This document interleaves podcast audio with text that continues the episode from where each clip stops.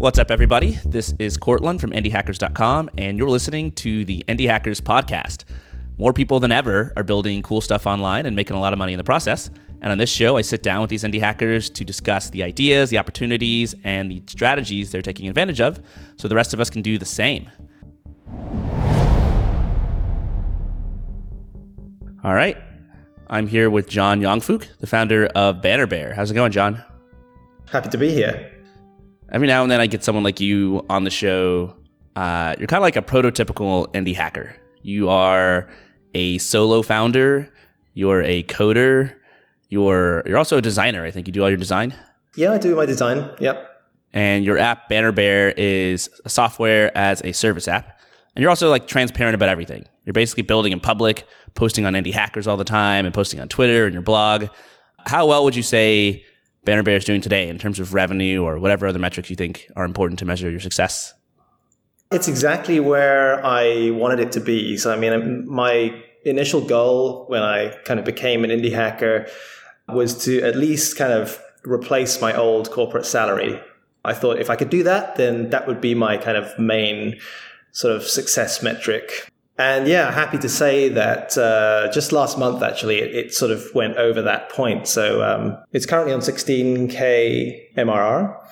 And yeah, I passed uh, 15K last month. So that was the that cool. was like the cutoff point. Super exciting. So $16,000 a month in revenue. Uh, and it's growing pretty rapidly. I mean, right now it's May. I think you were at $10,000 a month in revenue in January. And what do your expenses look like as a one person startup? How much of this $16,000 a month is profit?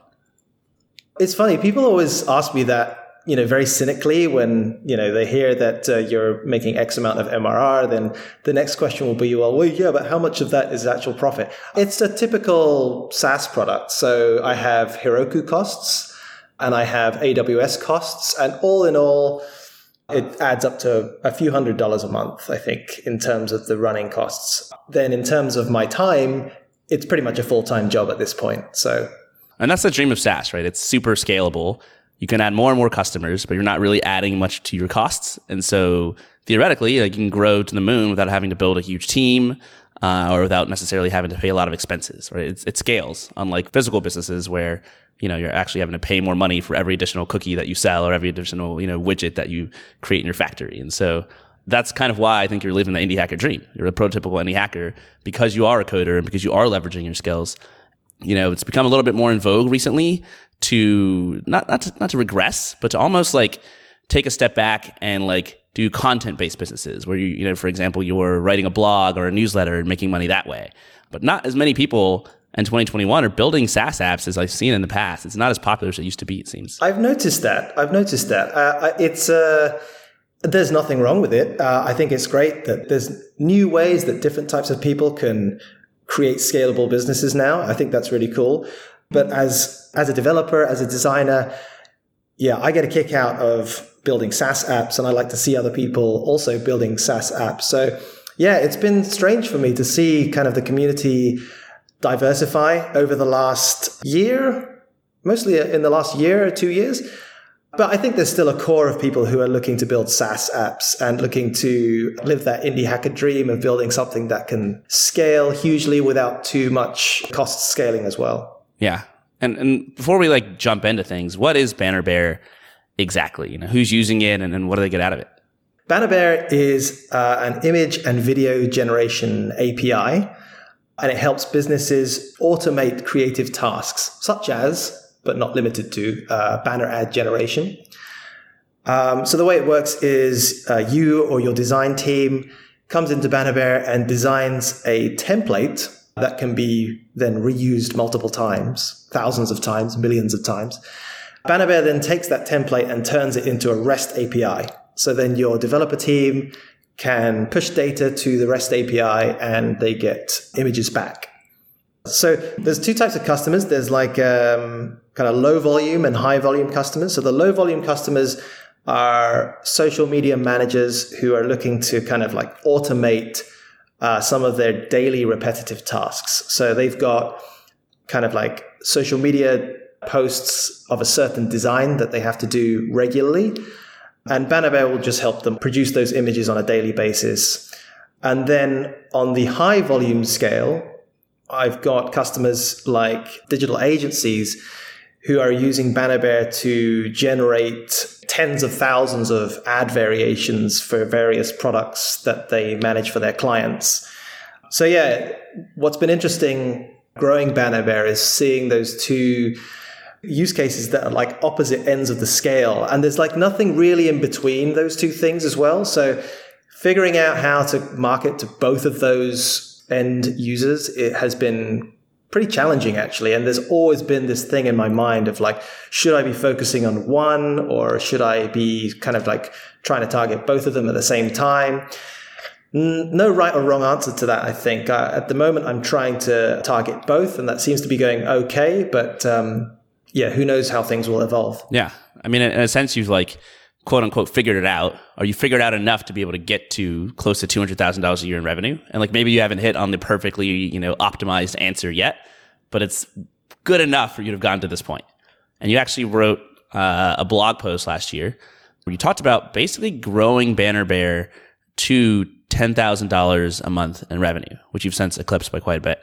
And that's kind of like a, a a flagship number for indie hackers. $10,000 a month in revenue is the point where most people can start to see this eclipsing how much money they're making from their normal job. You know, suddenly it becomes worth it. I want to talk about how you got there because that's the point that almost every fledgling indie hacker wants to get to. And every year it seems like the path that people take to get there is a little bit different. You mentioned that you did have a corporate job and that Bannerbear is now making more money than your corporate job was. What were you doing before you even started on this path? So previously, I was working for a company called Aviva, which is a British insurance company. And they sell, you know, all sorts of insurance products for home, for motor, for life, uh, that kind of thing. I was part of the digital team. Uh, and this is a, you know, big company, I think 30,000 employees. So yeah, I was kind of responsible for mobile apps and websites and things like that um, in Asia for Aviva. Pretty early on, I realized that, oh, you know, this is probably like the last corporate job I'm ever going to be able to get, or this is like the best one that I'm ever going to be able to get because I just, uh, it was very obvious to me that like the people who were more senior than me, I just like did not understand their job. Like I, th- there was no way that I was going to be able to do what they did because their job was way more about sort of relationship building and internal influence and all of these skills that I know nothing about. Like I know how to build things. You know, you give me a design and I'll build the app or you give me an app and I'll do the design. You know, it, I know how to do those kind of things. And the role that I was in at Aviva was sort of like the peak point of that kind of role where you're a where you're a senior executor kind of thing. Anything beyond that, and you're in much more of a kind of like a corporate political role. And I just was not, I was just not built for that. There's really no like easy, clear cut path to get there. But that's also like where a lot of the money is in the corporate world, being in those sort of like hard to define. There's no real school to train you for that job. And it's just supply and demand market dynamics, right? If, if your job has a very clear and obvious title that like, you know, many other millions of people could slot themselves into, then that means that there's basically a lot of supply for hiring people for your job. And you know, maybe not as much demand. And so it's like harder to get paid as much. But if you were like some sort of weird executive who's got all these relationships, then you're super hard to replace. You know, the reason you're rare is because it's hard to do that job and it's hard for others to learn and get to where you are. So uh, I can see how it would be frustrating to not be able to get there. Did you want to be able to do that? Or was it just that you didn't even care about it? I, I mean, I'm I'm 41 years old, so like I, I knew that you, you can't teach an old dog new tricks. Basically, I, I, knew that it was too late for me to learn all those skills and, and be good at them enough to sort of uh, advance my career in that direction. So pretty early on, I realized, wow, okay, this is probably like the last corporate job I'm ever going to get, or the best corporate job I'm ever going to get. So what do I do? I mean, I can either just stay at this position forever uh, and hope that you know they never sort of fire me or something, or I can start thinking about doing something for myself and how did you get inspired to do something for yourself? Because I think a lot of other people might might take the first option. They might say, "Well, there really isn't, you know, a way for me to do something for myself." And in a way, talking about not being able to teach an old dog new tricks, like that is kind of a new trick. Going out and being being an indie hacker is not an easy thing to do. Ah, okay. So I, I cheated a little bit because I had actually done it before. About when was it? Maybe six or seven years ago now. I I started. I built a, my first kind of SaaS app and made a bit of money from it. It, it got up to like 3,000 US dollars MRR. So that experience taught me that yeah i can i can do that I, have got it in me to if i can get to 3000 i can get to 6000 i can get to 9000 etc tell me about that app because that's that's a lot of money why not why quit that yeah so that was called Beatrix and it was a social media social media management sort of scheduling app of which there are now many many very similar to buffer but my fo- uh, Beatrix's focus at the time was more about content suggestion. So it had like a big library of content and you could sort of pick and choose to schedule content instead of having to sort of go out and find content yourself to schedule. So yeah, I launched that sort of right around the same time that Buffer launched and I think also maybe Hootsuite launched. Buffer started to do really well. As I said, it got up to 3000 US dollars MRR, but I just kind of like ran out of steam a little bit. I think it just it wasn't going beyond 3000 mm. and I saw that Buffer was doing really well and kind of like every feature they launched I was like, "Oh man, I was going to do that or e- either I was going to do that or oh, I should have done that." So eventually I think they kind of just they just wore me down a little bit and I thought, "Okay, they they've won this battle." Uh, and I uh, not I shut down, but I put the app into kind of maintenance mode and uh, just kind of let it let it run. It's the end of every startup, I think, is when you lose steam as a founder because you can run out of money and then say like, okay, I'm going to keep this going and find other ways to make money. You know, I'll, I'll work a job and you know work half a week or something, or you know your compet- competitor can crush you. You can say, okay, I'm going to pivot and go in a different direction and try something different, right? Like no matter what happens, you can always keep going. But when like you decide, like you know what, like my heart's just not in it anymore, that's a true moment that your company's dead that's why I always say now to anyone asking me about validating ideas or, you know, is this idea good or, or whatever, I, I always say the number one thing that I think is most important is like, are you passionate about this idea? Because it doesn't matter if it's a good business idea because if someone else comes along with the good with the same good business idea and they're more passionate about it they will win because they will outlast you. You know, they, they, when, when you're tired, they're going to be still working. So that's why I think, I think that's been quite fundamental to, to why I've stuck with Bannerbear and why I think I'm still really enthusiastic about Bannerbear is because it, it comes from a, like a personal pain point that I've experienced in the past. And I just love the idea of automated design. That's always something I've been interested in. Whereas if I compare that to my previous SaaS app, Beatrix, I wasn't like super passionate about social media scheduling. It's not really something that I could go deep into and, and feel like I'm like changing the world by helping people to so- schedule their social media calendars. There are other people who will be super passionate about that, but but I wasn't. Back to the corporate job, to the corporate world, until eventually you hit the ceiling and uh, you realize, you know what, like this is not the the life for you. What did that transition look like? leaving your corporate job, or did you stay at your corporate job and work on Bannerbear on the side? No, so uh, I really envy people who are able to do that. Uh, uh, uh, and I think that's a great way to start your indie hackers journey is by doing it alongside your corporate job. If number one, your contract allows it, and number two, you have the energy to do it. So I didn't have either of those things. Aviva had a very strict policy about I mean, I think also because I was at kind of like a senior management level. So they don't want you working on anything else, basically, other than Aviva stuff. So that was in my contract. But also, even if it wasn't in my contract, I just did not have the energy. Like every day, uh, I was working until kind of 7 p.m., 8, 8 a.m. to 7 p.m. ish. And there was no place for me to fit in like a side project. So I would have liked to do that, but unfortunately I couldn't. So I had to uh, begin after I fully sort of left Aviva. And then I just had this glorious blank slate in front of me with like, yeah, literally like a blank. I didn't even plan anything beforehand because I thought, oh, even that would be a bit risky. If I'm like planning a business before I leave my job, they might, you know, that might come back to bite me in the uh, in the butt like ten years later. So I, I deliberately started with a, with a complete blank slate. As you may or may not know, I, I, tried to do the uh, 12 startups challenge at that point. So I started right away doing like a kind of like launching a product every single month. Doesn't that um, blank slate period feel so good where you can basically do anything you want? You quit your job, you've got some savings. How much time and savings did you have?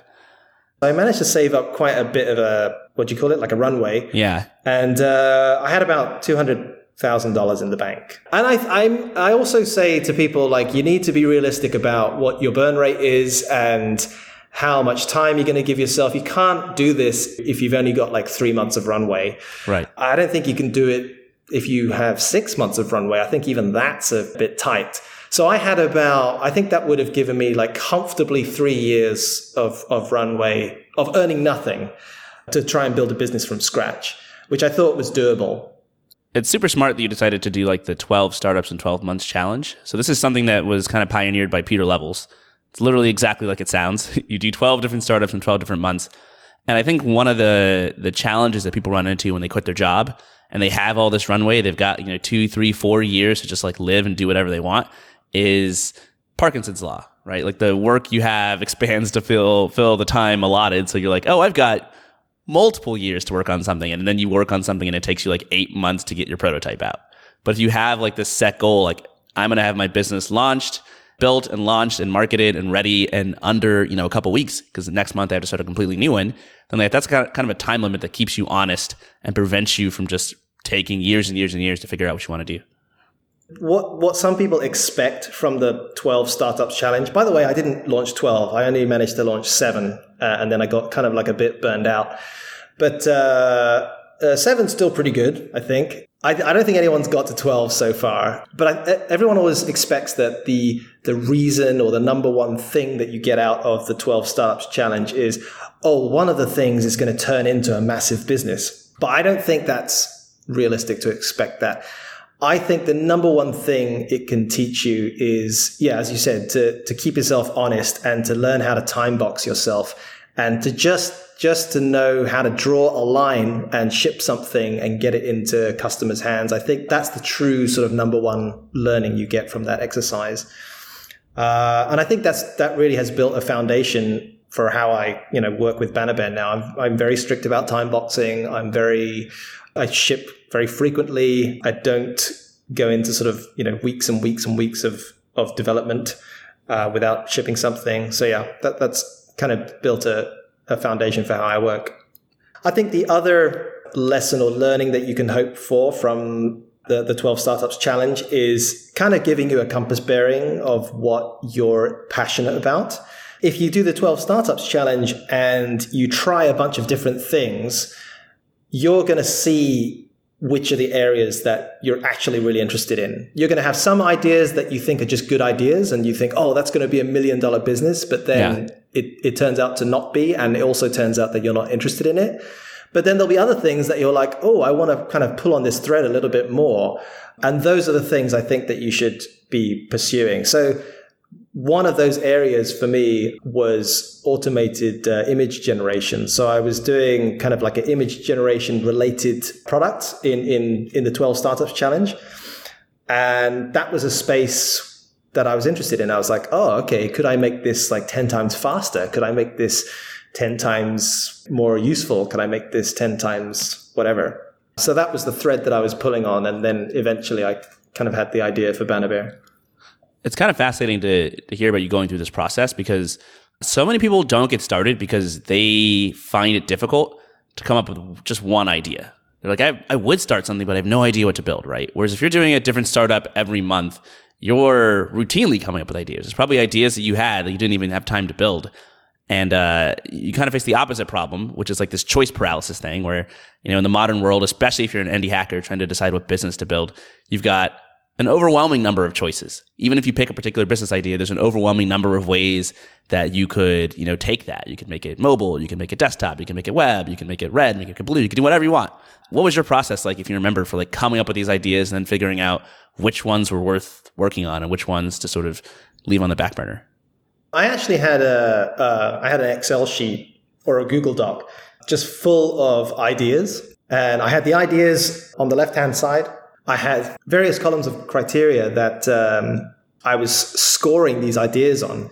And they were things like, you know, how hard it is to build, how defensible is it, how easy is it going to be to get my first customers, kind of like based on, you know, do I have access to those markets already? In retrospect, I don't think that was the best way to do things. It's one way to do things. And if you have, you know, analysis paralysis, then just do that, just assign a, a score and, and pick them and be done with it.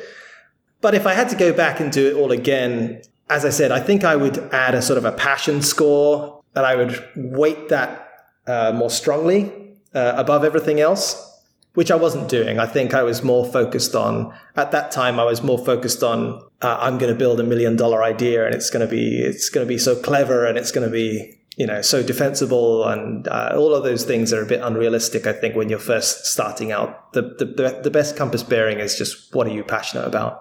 And it turned out that you were passionate about basically automated image generation. probably not something many people would, would predict that they're going to be passionate about. What was it that stood out to you about that? Was it like the work style or the revenue or like the, you know, the business prospects and the market? I'd worked at a company previously where we would have desperately needed this product. Uh, and it didn't exist at the time. So I used to work in an e-commerce company a long time ago where we were a pretty typical e-commerce company. We every day we would have some new products to put on the store and those products would get photographed and then those photographs would go onto the website. But then after that, we would have to turn those photographs into banner ads for various different platforms, different sizes, different as- aspect ratios, and different words in the banners because, you know, the marketing team would want to test this message versus that, that message. And at the time, we did all of this manually. So I was running the design team at that time, and we had this kind of little conveyor belt style process every day where we would get the images in from this side and out that side we would spit you know a dozen or so banners for, for each product and it was so labor intensive and we were all just kind of drained at the end of every single day it was really repetitive and there was no kind of automated solution for this at the time now there is. There's like these kind of big enterprise products you can plug into. But I thought, oh, it would be it would be so cool if there was just a, a self-serve SaaS product that I could just sign up for, get an API key, and then boom, I can just automate this. So at this point, you're probably what, like eight to twelve months into your journey. You haven't made a dime from any of your projects, I don't think. Were any of these projects making money? So I actually had not built a business model into any of these 12 startup uh, products, which was probably dumb.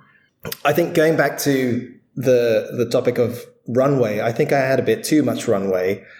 Uh, it's Parkinson's law again because I felt, well, I've got three years to you know figure this stuff out, so I don't really need to make money in year one, which I think is a stupid thing to think, but that's that's how my brain was sort of processing it. Yeah, which is a, a pain because having like that revenue incentive, like having like to make money from your products or trying to charge money for your products will be kind of a signal in the right direction. People might say, oh, I'll pay you 10 bucks a month for this, but I won't pay you 30. Or people will say, you know, I like the product, but I'm not willing to pay for it. And you, you find out, okay, well, what am I going to build that people actually will pay for?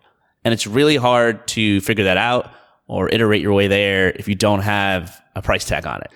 I think I was just also afraid because the moment you put a price tag on something and people don't want to pay, then it's like, it's like a personal rejection and it hurts. And I think I was just kind of subconsciously avoiding that. And after the after the seven products that I launched, I had a bit of a break. I was a bit burned out.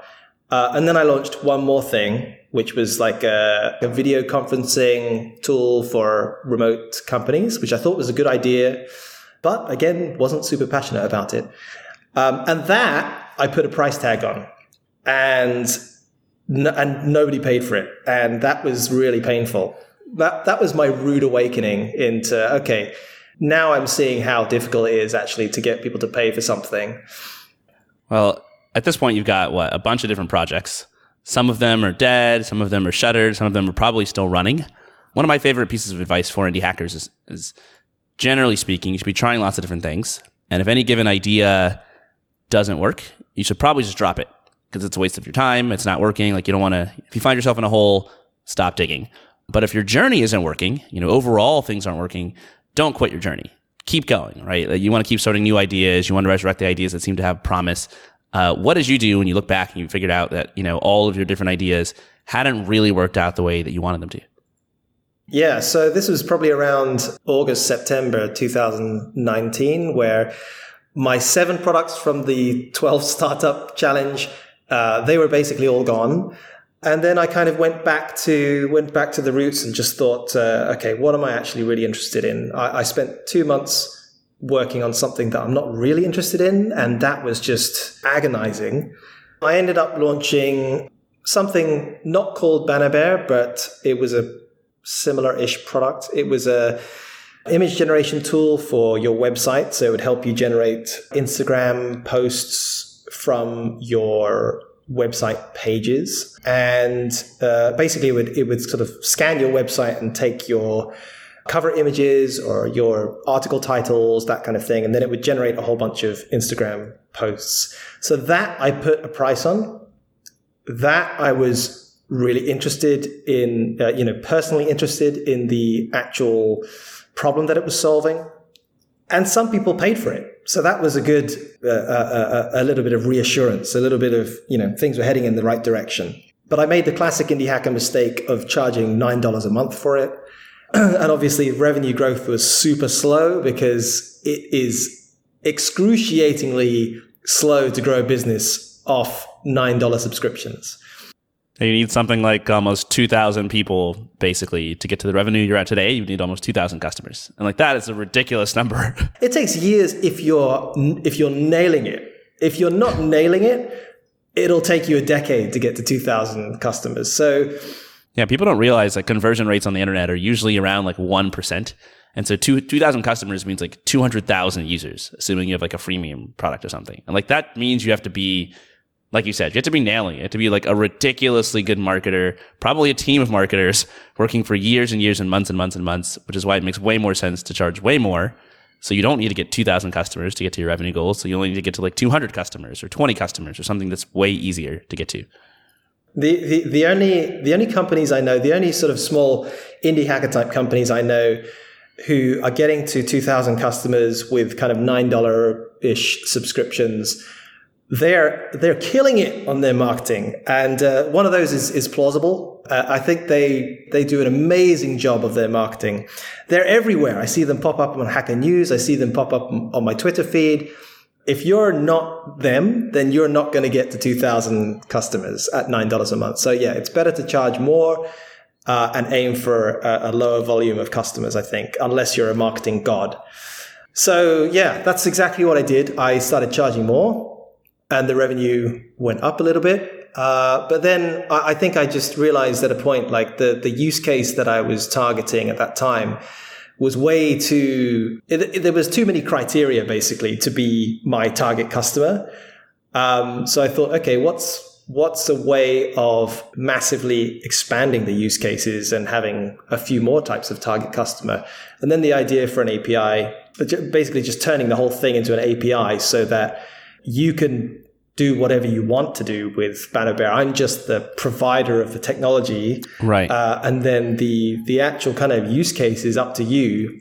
Very quickly, that idea made a lot of sense because I realized that a lot of the companies that I look up to uh, or are big fans of are also API products, like Stripe, for example. There's a good fit, I think, between indie hackers and being an API product provider because it, keeps the product simple and it keeps your scope of work simple. You're just the technology provider. You do the hard work in the background and then what the customer uses it for is, is kind of up to them. I, I think, uh, I, I always say that indie hackers are good fits for, um, you know, building API products. Yeah. I think there's several advantages to it in addition to what you're saying, like one of the good things, also for people who don't know what an API is, it's an application programming interface. It's just a way for uh, one program to talk to another. And so the fact that you have an API company means that instead of people coming to your website and having to like drag and drop and, you know, fill out forms to make an image, they can write code that talks to your website and you'll give them an image back. And what's cool about this is that usually when people write code to talk to an API, Like they write the code and then they're they're done with it. They go on and do other things, and they they might take years to turn that code off or decide they don't need it anymore.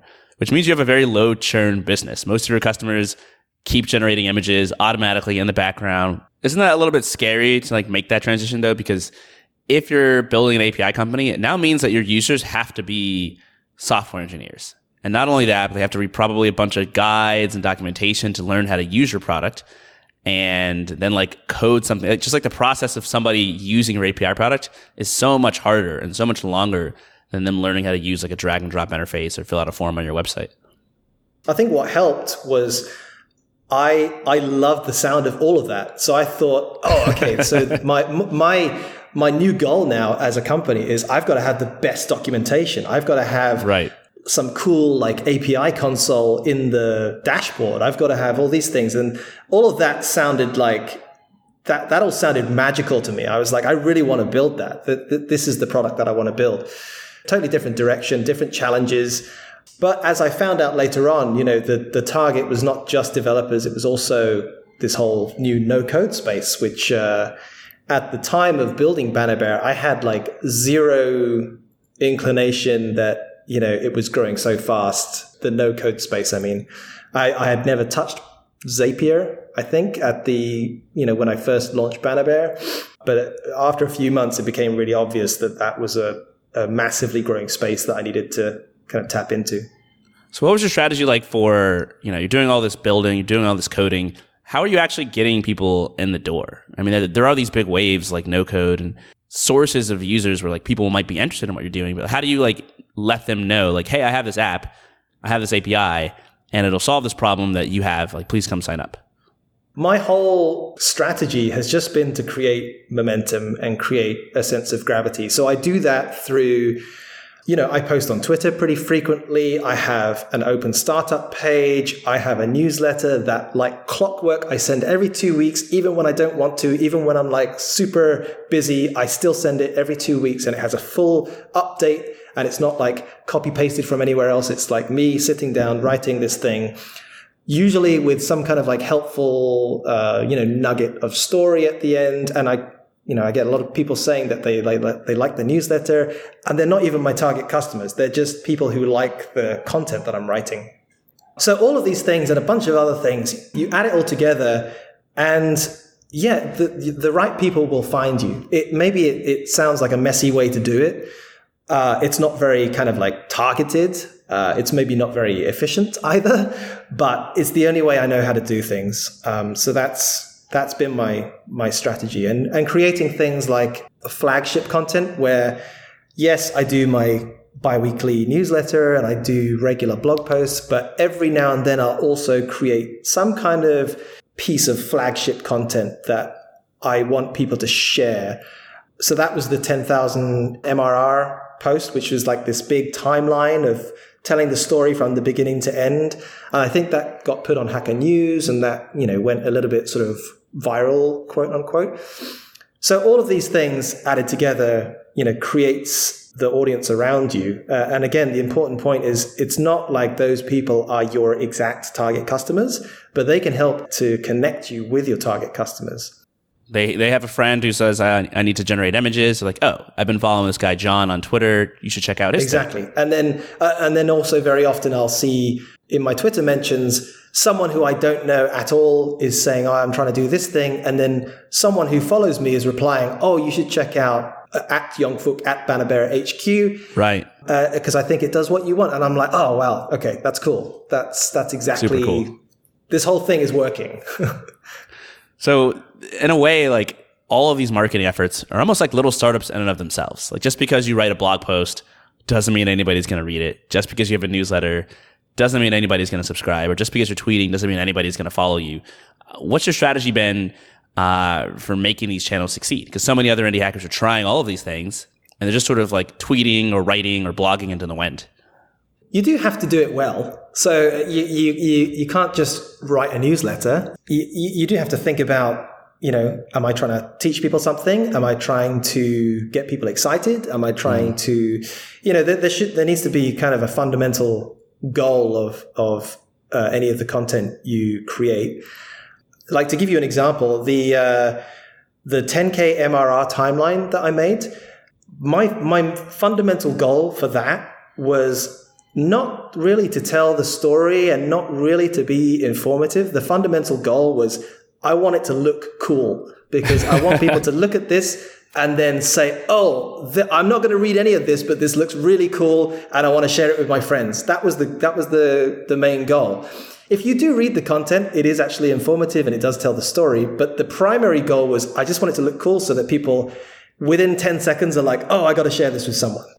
And to get shared, you have to literally write stuff that's remarkable, as in people want to remark on it to their friends. And people generally only tell their friends about things that are really interesting or surprising or new. And so if you'd made this blog post look like every other indie hacker who's gotten to some revenue milestone and it was just like, you know, black text on like a white medium page, you know, blog post background or something, it'll be completely unremarkable. You know, why would anybody share this? It's already been shared a million times, but yours looks so different that even if people don't read the content, you're right. Like it's worth sharing because it's like, look at this cool thing. Yeah, I think understanding a little bit about basic human psychology is is is really helpful. If you're going to learn one thing or if you're going to have one assumption, just assume that everyone has incredibly low attention span.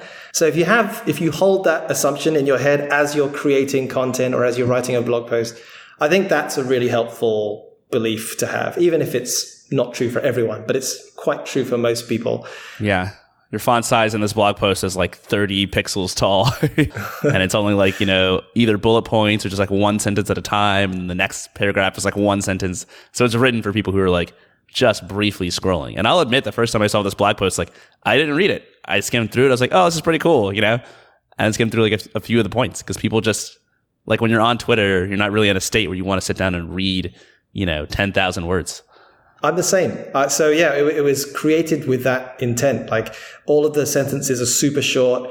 You know, I wrote them and then I took out a bunch of words all of the uh, you know the bullet points have little emojis because if people don't read the content at least they can look at the picture and get a sense of what you're talking about. Yeah. Uh, this kind of stuff. Also you know th- there's a way to write on twitter as well. You know you, you don't um, if you write all in one sort of paragraph as a single block of text people will just skip over it.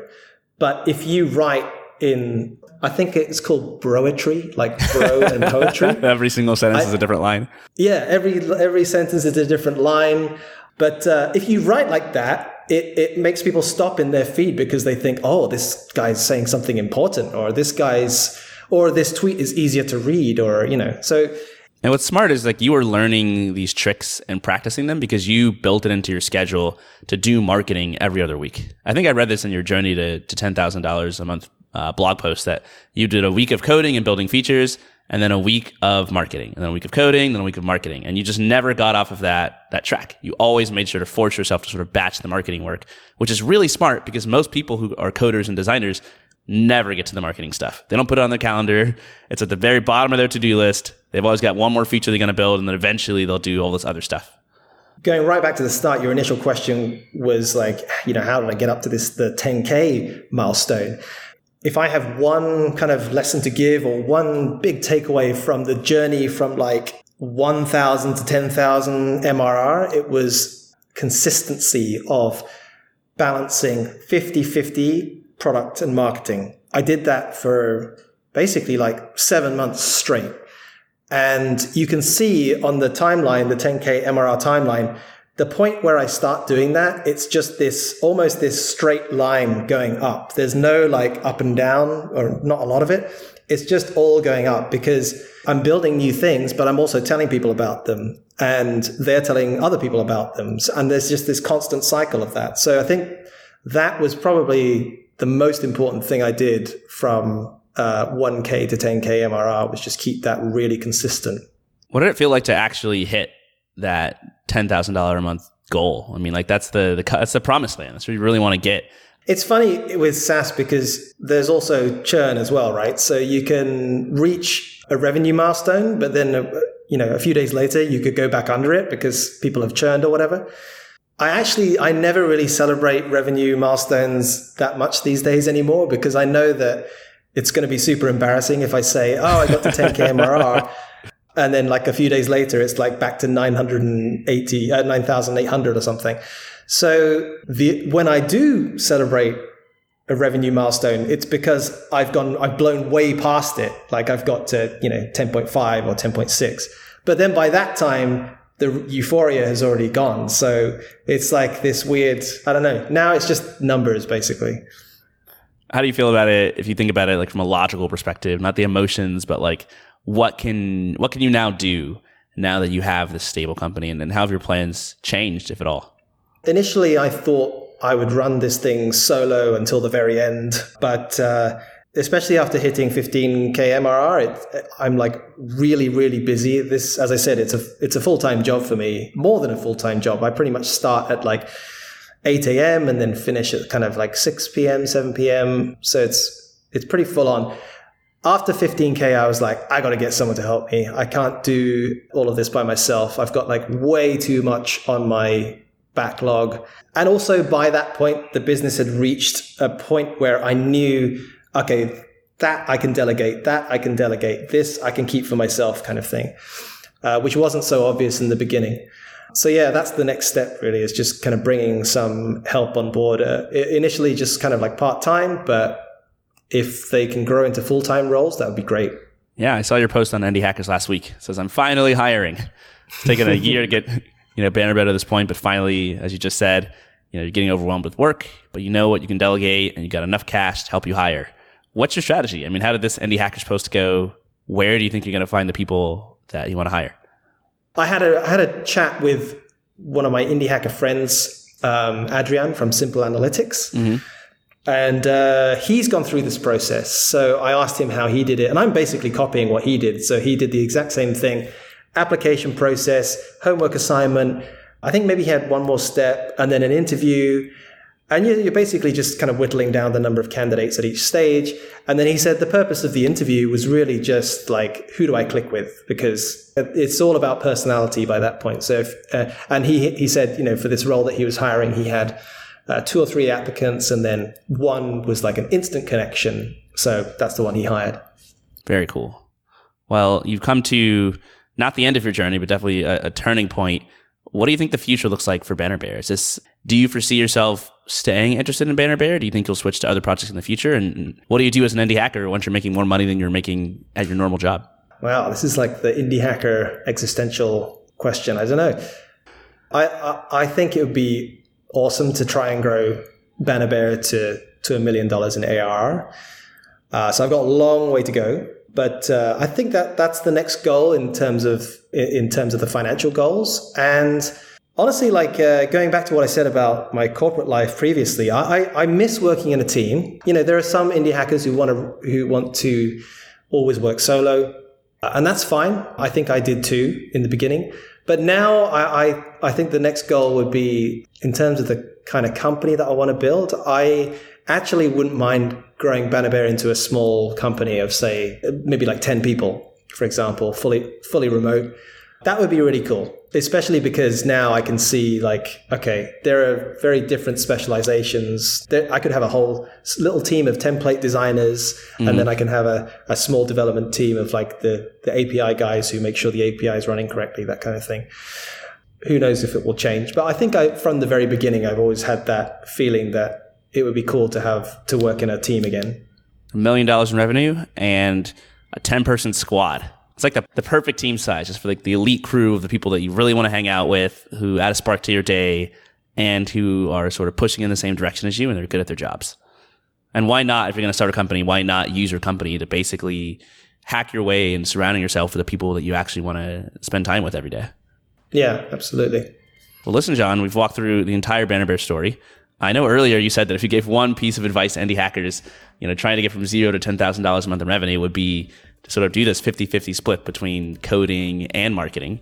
I think that's sage advice, and hopefully people will take it to heart and learn more than just a thing or two from your story. Jon Yongfook, thank you so much for coming on the show and telling us about the story behind Bannerbear. Thank you very much, Courtland. It's been awesome.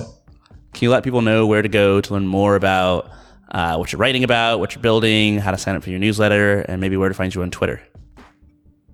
Yep. Uh, so on Twitter, you can follow me at Yongfook, Y O N G F O O K.